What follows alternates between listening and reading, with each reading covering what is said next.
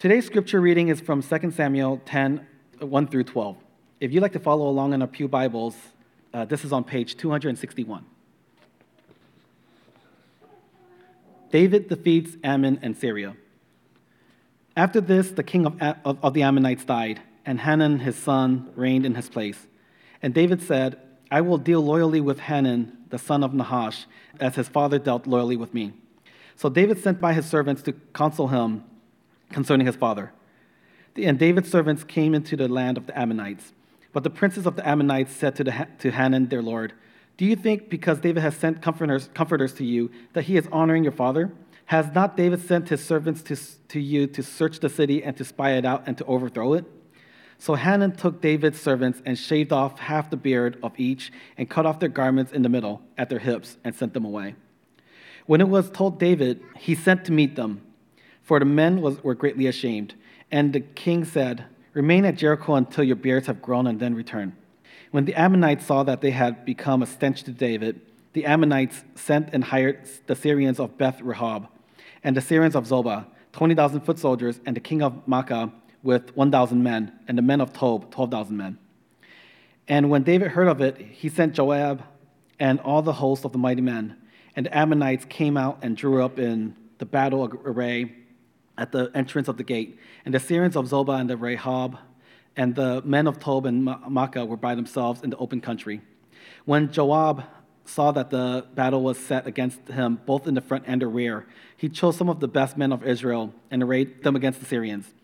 The rest of his men he put in charge of Abishai, his brother, and he arrayed them against the Ammonites.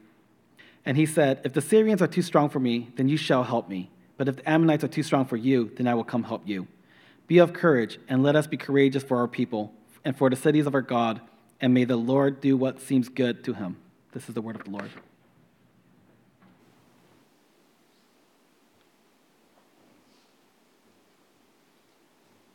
Morning.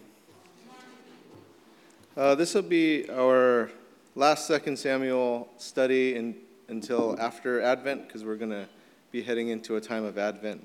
Um, so take a little break from this Old Testament here and uh, look at some other things. And just a heads up, we're not going to look at the last several verses of chapter 10 because there are some themes in there that were covered in chapter 8. Uh, so don't be alarmed when we just kind of stop there and when we're looking at a text like 2 Samuel 10, this is one of those biblical narratives that is um, pretty challenging to work out. That there has to be a fair amount of praying and seeking the Holy Spirit and, and what the Spirit has to say to us because sometimes we get these narratives and sometimes we don't get these narratives. Sometimes we look into them too much, sometimes we don't look into them enough. And there are these biblical texts like these that are just really challenging where it doesn't seem to have a, a cohesive theme throughout this chapter and it doesn't have like this driving theme that just drives the chapter. So it makes it really challenging for a preacher or teacher to speak about. And of course, preachers and teachers are pretty gifted at just doing that, making something up, I guess.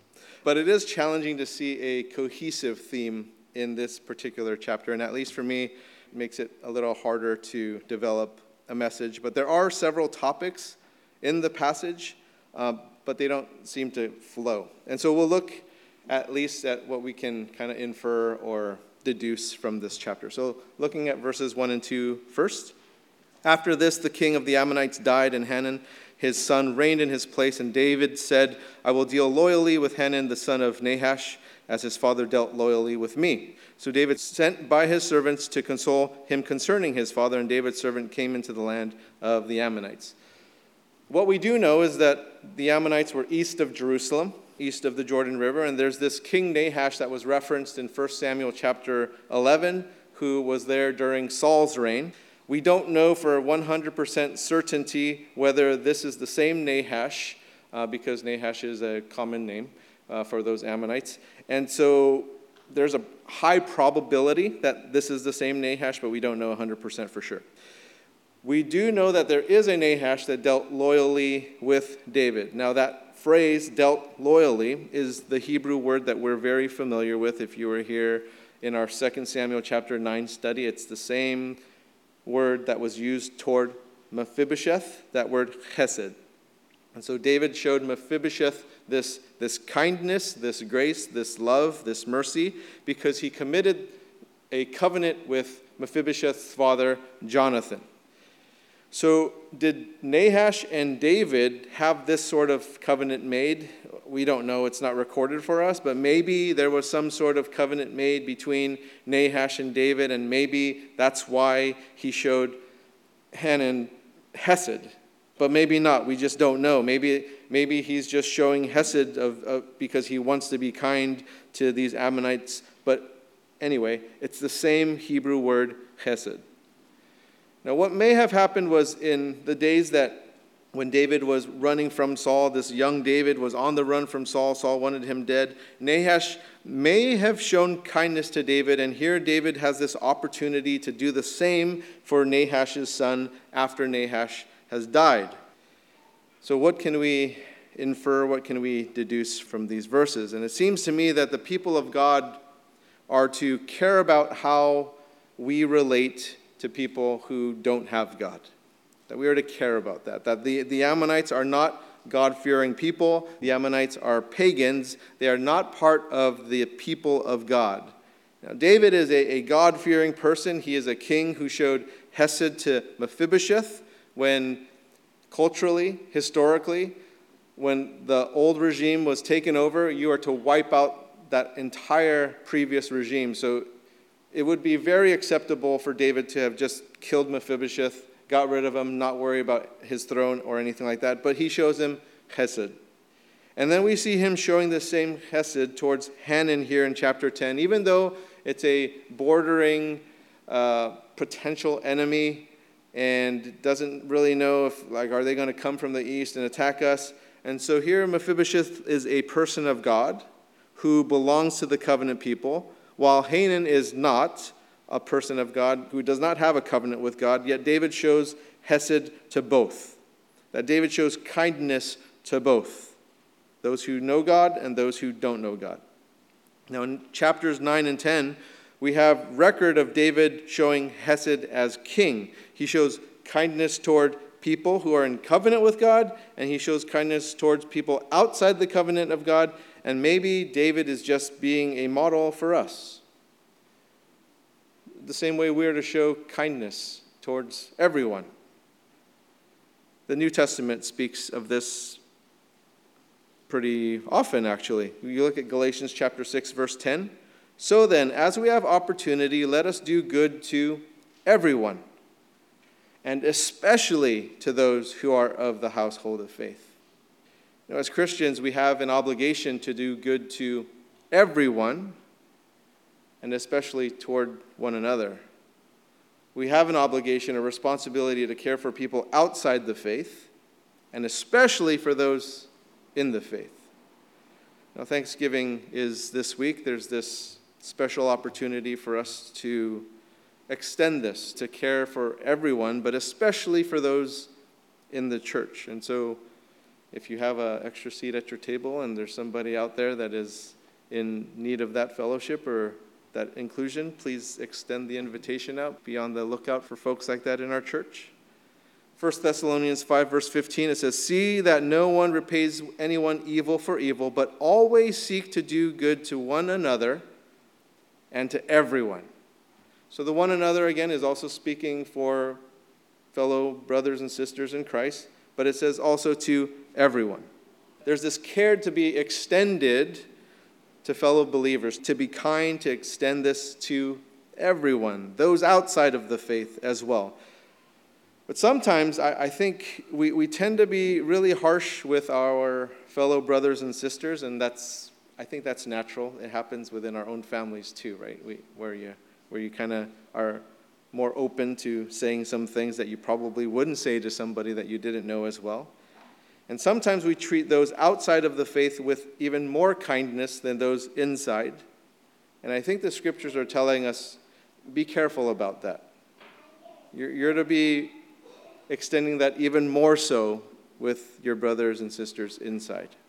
Matthew chapter 5, starting verse 44. But I say to you, love your enemies and pray for those who persecute you, so that you may be sons of your Father who is in heaven. For he makes his sun rise on the evil and on the good, and sends rain on the just and on the unjust. Now look at that last sentence there in verse 45 that God is merciful, that God is compassionate to the evil and to the good, to the unjust and the just.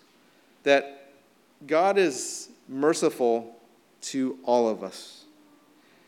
And I, I, think all of us need to do this to some extent, and we do this already, that, that we all have family and friends who are, are not believers, and yet we, we still hang out with them. Right? We, we still keep in touch with them. We still attend events with them, and we extend kindness and compassion, love, courtesy toward them, even though we don't share the same faith that we show them Hesed, that we are to care about them and how we relate to them outside of the faith. And many of you are going to be getting together with family and friends this week who don't share the same faith that you share, and yet you still have that fellowship, you still have that communion, you still get together. How much more for those inside the faith, where we are brothers and sisters in the faith? Verses 3 and 4. But the princes of the Ammonites said to Hanan their Lord, Do you think because David has sent comforters to you that he is honoring your father? Has not David sent his servants to you to search the city and to spy it out and to overthrow it? So Hanan took David's servants and shaved off half the beard of each and cut off their garments in the middle at their hips. At some uh, other interpretations, it says at the buttocks, and set them away. So if you can imagine, it's like half a beard just cut off right? Part bald. I can't grow a beard, so I can't show you. I, I couldn't have shown you anyway. And then they're cut off from their hips down. There, there's no clothing. What can we deduce from this? What can we infer from this? Well, I don't think Hanan acted alone. There was this group of Ammonite princes who were in Hanan's ears and, and who were highly suspicious of David's servants that came. And, and so they started feeding information to Hanan. And, and David's intent, you know, it's not a pure intent. Hanun. It makes no sense that he would send his servants over to us. The truth is, he's sending them over to, to spy and to gain intelligence about our land, and then he's going to take us over. That's what he's doing. What did Hanan do to David's servants? Didn't treat them kindly. I mean, again, he shaved half of their beard, he, he cut their garments at the hips. He meant to shame them, he meant to embarrass them while these guys are just kind of going there to serve this guy who just lost his father. Like, how can we be of help? We were sent by our king to help you. And then this is what happened in return. David was trying to do a good thing, he was trying to do the right thing. And this is the response that he got from them. You know, Hanan didn't have to go that far. Hanun could have just said, no, thank you, and then just sent them back to Jerusalem. But what does he do? He, he purposely tries to shame them publicly, he purposely tries to embarrass them publicly, and he makes things so much worse. And oftentimes we do things like this as well. In the church, in our families, where we can just simply respond with, with courtesy and not go that extra insult, that extra embarrassment, that extra shame. And sometimes we just don't do that. And when we do these other things, we make it a lot worse. And sometimes it's because we're listening to voices that aren't giving us the best counsel and the best advice. We're just out there asking anyone who is going to listen to us, what should we do? And culturally, at that time, to shave off a man's beard was a shame to his manhood. And so David's servants here are publicly shamed, they're publicly embarrassed in Ammon by the Ammonites. Because if you can imagine, it happens in this court, but then they have to go back from east of the Jordan and go all the way back to Jerusalem like this half bearded, half naked. And so, what they did, their intent was to hurt those guys, shame those guys, embarrass those guys. And all the while, David is just trying to do the right thing. He's just trying to do the good thing. There's no malintent behind what he's doing.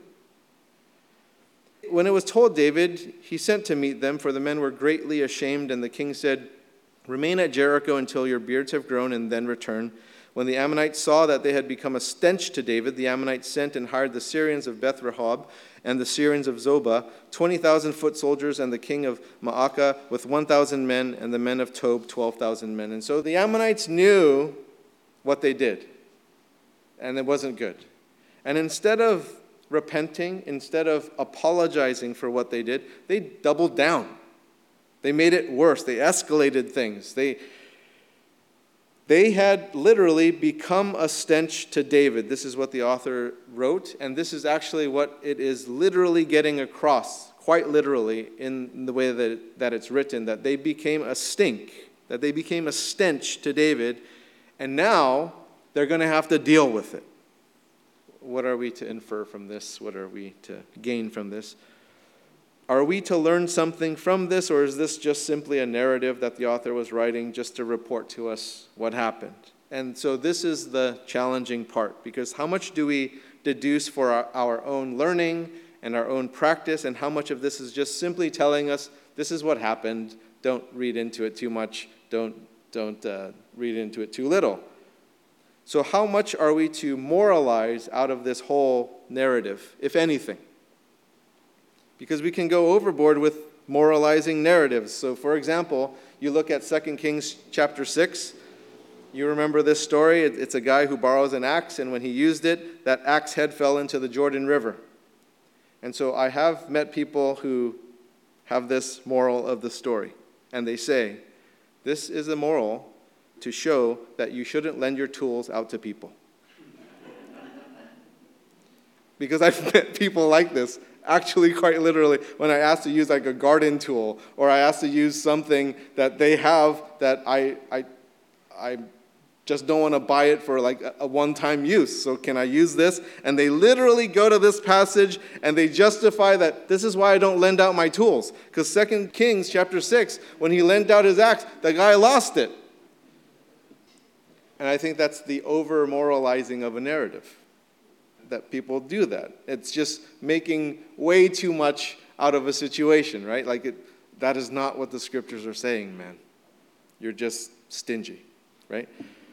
So in 2 Samuel chapter 10, then what is the purpose of the author to record this story? And is it, is it more than just reporting the story? And, and so this is one of those things, like, it's hard to tell. Because it's hard to tell because you can't really see the tone in when he's writing these things. You can when he's saying like they became a stench, and like, okay, that I understand because in Hebrew that he's literally saying like they became stinky to them. But it's really hard to tell about like sarcasm sometimes, right? Because not not all the time, because sometimes sarcasm is pretty clear but it's not that clear here. So, like in 1 Samuel 5, sarcasm is, is very clear in the Bible. This is the story of that Philistine god Dagon. I don't know if you guys remember this story or not. But Dagon and, and the ark, so the Philistines capture the ark, they put it in this temple where Dagon is worshipped. And then so it's in the house of Dagon. And then the very next morning, the people of Ashdod come in and they find that Dagon has fallen down in his face toward the ground before the ark as if it's worshiping the ark. And so the people put it back into place. They put Dagon back into place.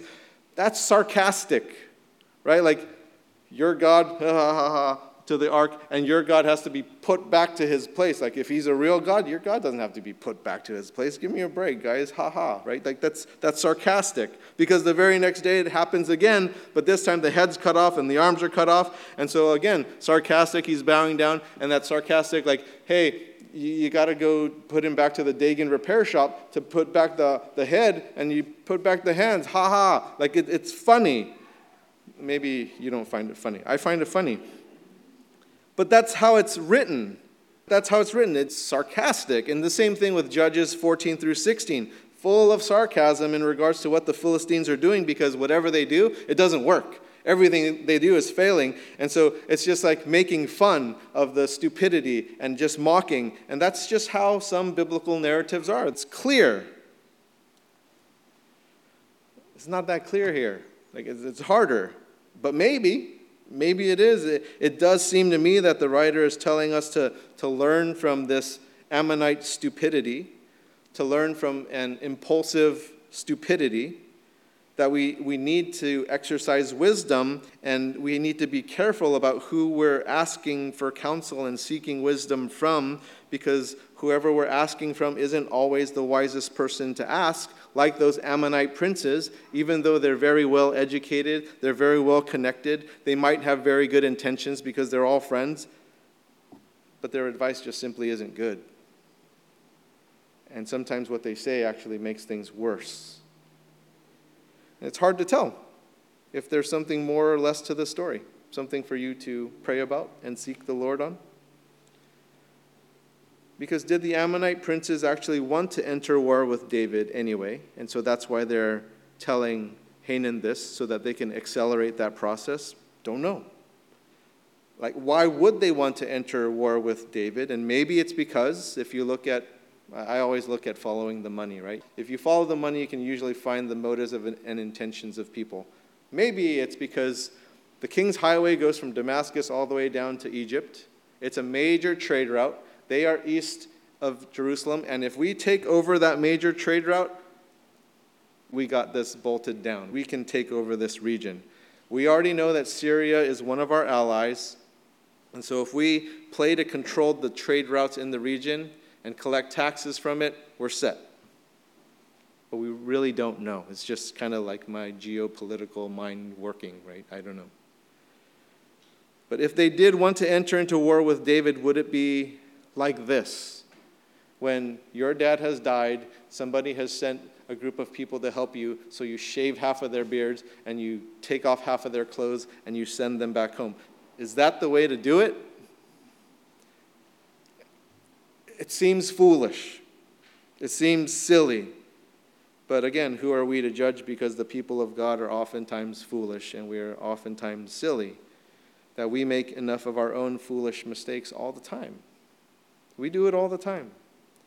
And if you're looking at a historical perspective of when this has happened, you can look at Judges chapter 9, where the Gibeonites, they fool the Israelites by making this treaty because God's people were instructed not to make a treaty with people that are close by to them because they're your direct enemies. So don't make treaties with those, but you can make treaties with people further out. And so the Gibeonites come and they claim that they're a faraway people and come on, make a, make a treaty with us. And Joshua and, and all of Israel, they ask the right questions and they tried to be really careful and they did all their due diligence and they did all their research they did all their study they talked to all these people about the gibeonites they referenced checks and all this kind of stuff they googled everything. They tried to be so careful. They even looked at their water skins. Like you know what? They probably came from afar because their water skins are cracked. And look at their sandals. They're very old and they have holes in them and they looked like they've come from afar. And the bread that they have here, it's not fresh bread, it's stale bread. It's really hard. They're from afar. We can make a treaty with them. It was a mistake. They weren't people from afar. Joshua chapter 9, verse 14, this is the key part to this. So the men took some of their provisions, but did not ask counsel from the Lord. That's the crucial mistake. That the people of God were fooled because they did not seek counsel from the Lord. They sought it from everybody else. They sought it from themselves. They asked each other. They looked at the evidence before. They did everything that they could, but they did not ask God. And so, how many times do we do the same thing? We fall into this foolishness that we seek counsel from everywhere else, but we didn't seek God. James chapter 1, starting verse 2 Count it all joy, my brothers, when you meet trials of various kinds, for you know that the testing of your faith produces steadfastness, and let steadfastness have its full effect, that you may be perfect and complete, lacking in nothing. If any of you lacks wisdom, let him ask God, who gives generously to all without reproach, and it will be given to him. We don't know everything. We need to ask God, who does know everything. We need to ask God for wisdom because we lack it. And we Christians lack godly wisdom. We need to ask God for this wisdom. Back to 2 Samuel 10. And when David heard of it, he sent Joab and all the host of the mighty men, and the Ammonites came out and drew up in battle array at the entrance of the gate. And the Syrians of Zobah and Rehob and the men of Tob and Maacah were by themselves in the open country. When Joab saw that the battle was set against him both in the front and in the rear, he chose some of the best men of Israel and arrayed them against the Syrians. The rest of the men he put in charge of Abishai his brother, and he arrayed them against the Ammonites. And he said, If the Syrians are too strong for me, then you shall help me. But if the Ammonites are too strong for you, then I will come and help you. Be of good courage, and let us be courageous for our people and for the cities of our God. And may the Lord do what seems good to him. So Joab and the people who were with him drew near to the battle against the Syrians, and they fled before him. And when the Ammonites saw that the Syrians fled, they likewise fled before Abishai and entered the city. Then Joab returned from fighting against the Ammonites and came to Jerusalem. Okay, what happens? David sends Joab, one of his generals, and when he gets to the battle, he realizes he's caught in the middle and he's going to have to fight this two front battle, which is not a good way to fight. That there's an army in front of him, there's an army behind him, and he is stuck. This is a very bad place to be. And so he strategizes with his brother Abishai. You know, bro, you, you're going to take those guys, I'm going to take these guys, and if we need each other's help, just call out, we'll help each other. And all of the theology of this chapter is actually found here in verse 12. This is the theology of this chapter. Be of good courage, and let us be courageous for our people and for the cities of our God. And may the Lord do what seems good to him. What's the problem with this? Well, if you're looking at Joab, he's not a good guy. Do you remember Joab? 2 Samuel chapters 2 and 3. He's not a good guy. This guy is a revengeful, plotting murderer. You remember he's the guy who killed Abner in revenge for his brother Asahel's death. And some of you are probably thinking, like, oh, that's justified. It was revenge for his brother. But here's the thing Abner was running away. He already he was retreating. He, he was done. He was not wanting to fight anymore. And Asahel kept pursuing him and he kept warning him, like, dude, turn around. I don't want to fight you. Here, take all the spoils. Dude, I, I don't want to fight you. Just go away. But he wouldn't. He just kept coming at him, kept coming at him, and then they had to fight. And so when they fought, Abner killed him. Otherwise, he'd be killed. The guy called a truce already. I'm done. Like, I'm, I'm running away. I'm retreating. And so then a time later, Abner goes back to David and he comes with a treaty. And he says, I want a peace treaty with you. Whatever happened in the past happened in the past. Let's get a new thing. And David agrees. The king agrees to the treaty. Joab finds out and says, like, what? He killed my brother. And he says, I don't care about a peace treaty. Call him back. Tell him that David wants him to come back, which is a lie he lies to him to get him back. And then when Joab shows up with his enemy right there in front of him, Abner, he kills him, murders him, cold blood. When the guy's thinking, I already have a peace treaty with, with your country, your king already signed off on it. So it's not an act of war where this guy's pursuing and he's, he's forcing him into battle. He's sneakily getting him back and he murders him. But the thing is, is that he knows good theology. But just because you know good theology doesn't mean that you're a good person because even the devil knows good theology. The demons know good theology and they can spout it out. It doesn't mean that they're good people. But here's the thing with verse 12 that even when we don't really know how things are going to turn out because of our own circumstances and events and things, we can still declare the word of the Lord.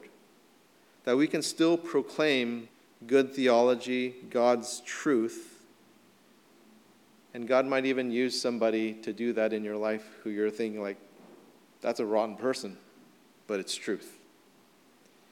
See, we, we all face these tough circumstances in our life and these tough situations, and we don't know how things are going to work out in our life. We, we just, we don't. But we can still declare by faith what we know to be truth in God's worth, in word. That faith is resting in what God has promised, and sometimes there isn't a specific promise from God in your circumstance or in what you're going through. And in verse 12, Joab doesn't know if God has promised him victory in this battle. He and his brother can very well be killed here. But he does know that the Lord will do what seems good to him.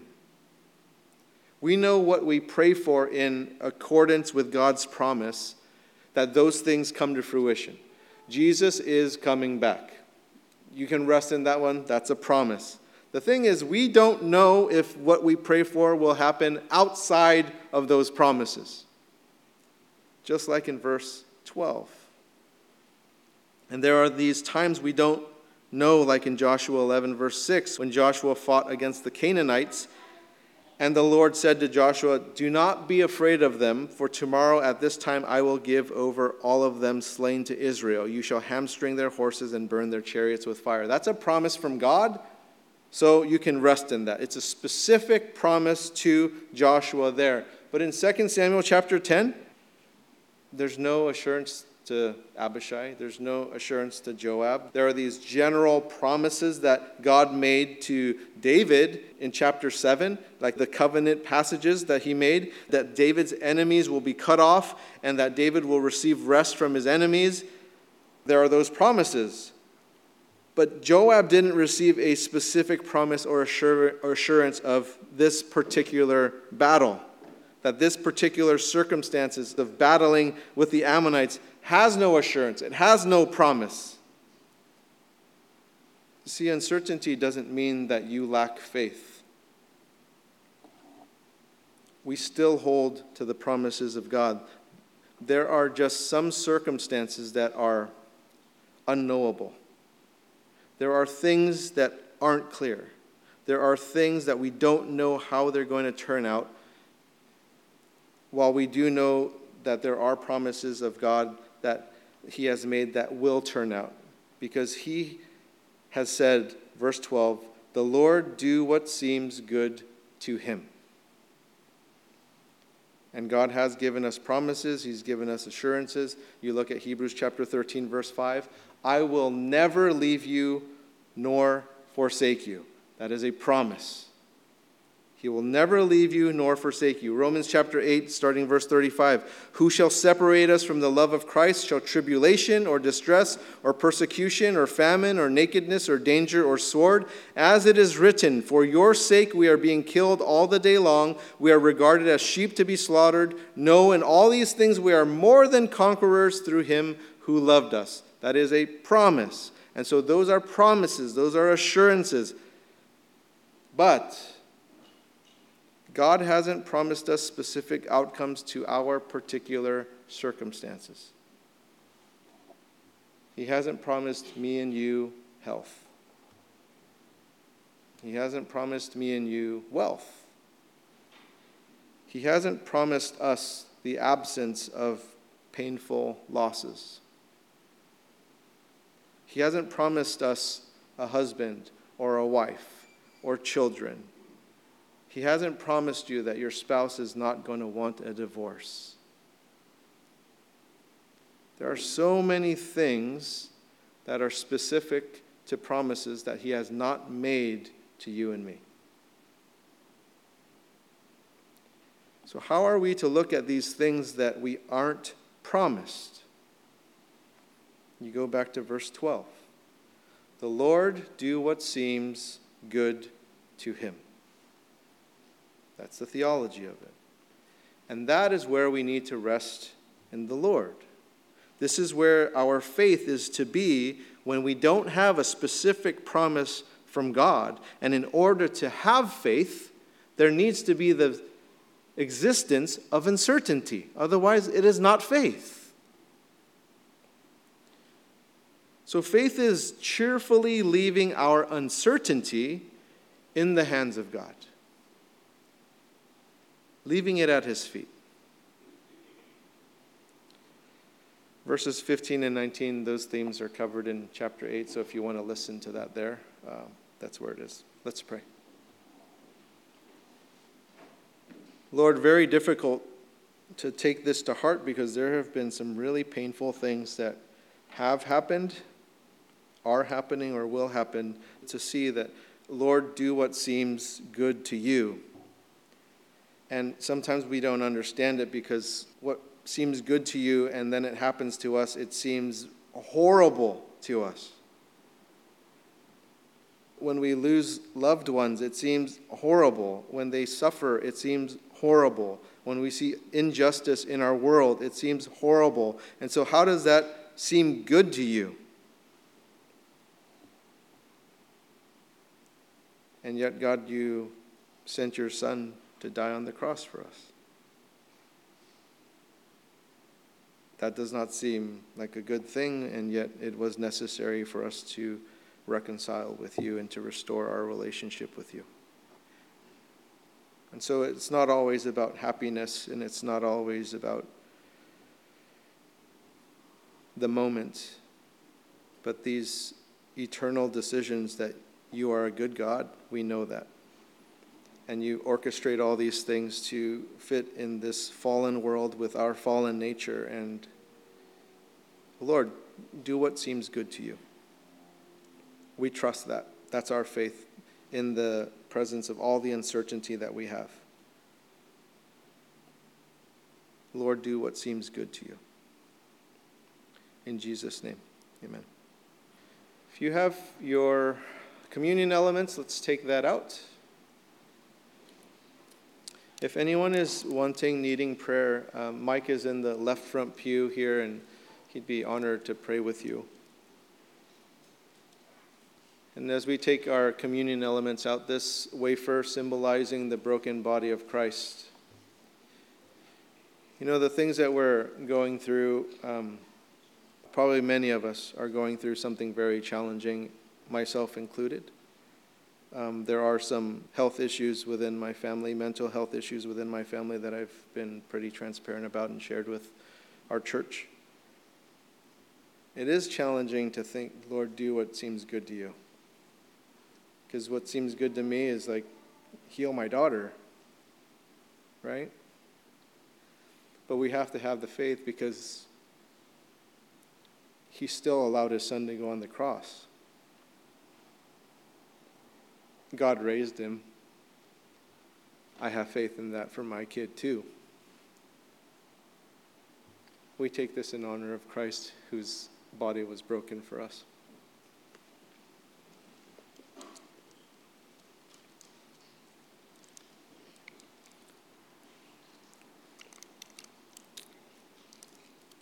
this other symbol, the symbol of the spilled blood of Christ, symbolizes the life flowing through his veins, and yet this is spilled on our behalf. Again, Lord, do what seems good to you. You allowed your son to get beaten and mocked and suffer and hang on that cross and have all this blood spill out from him and that seemed good to you. He did it for you and me. We take this in His name.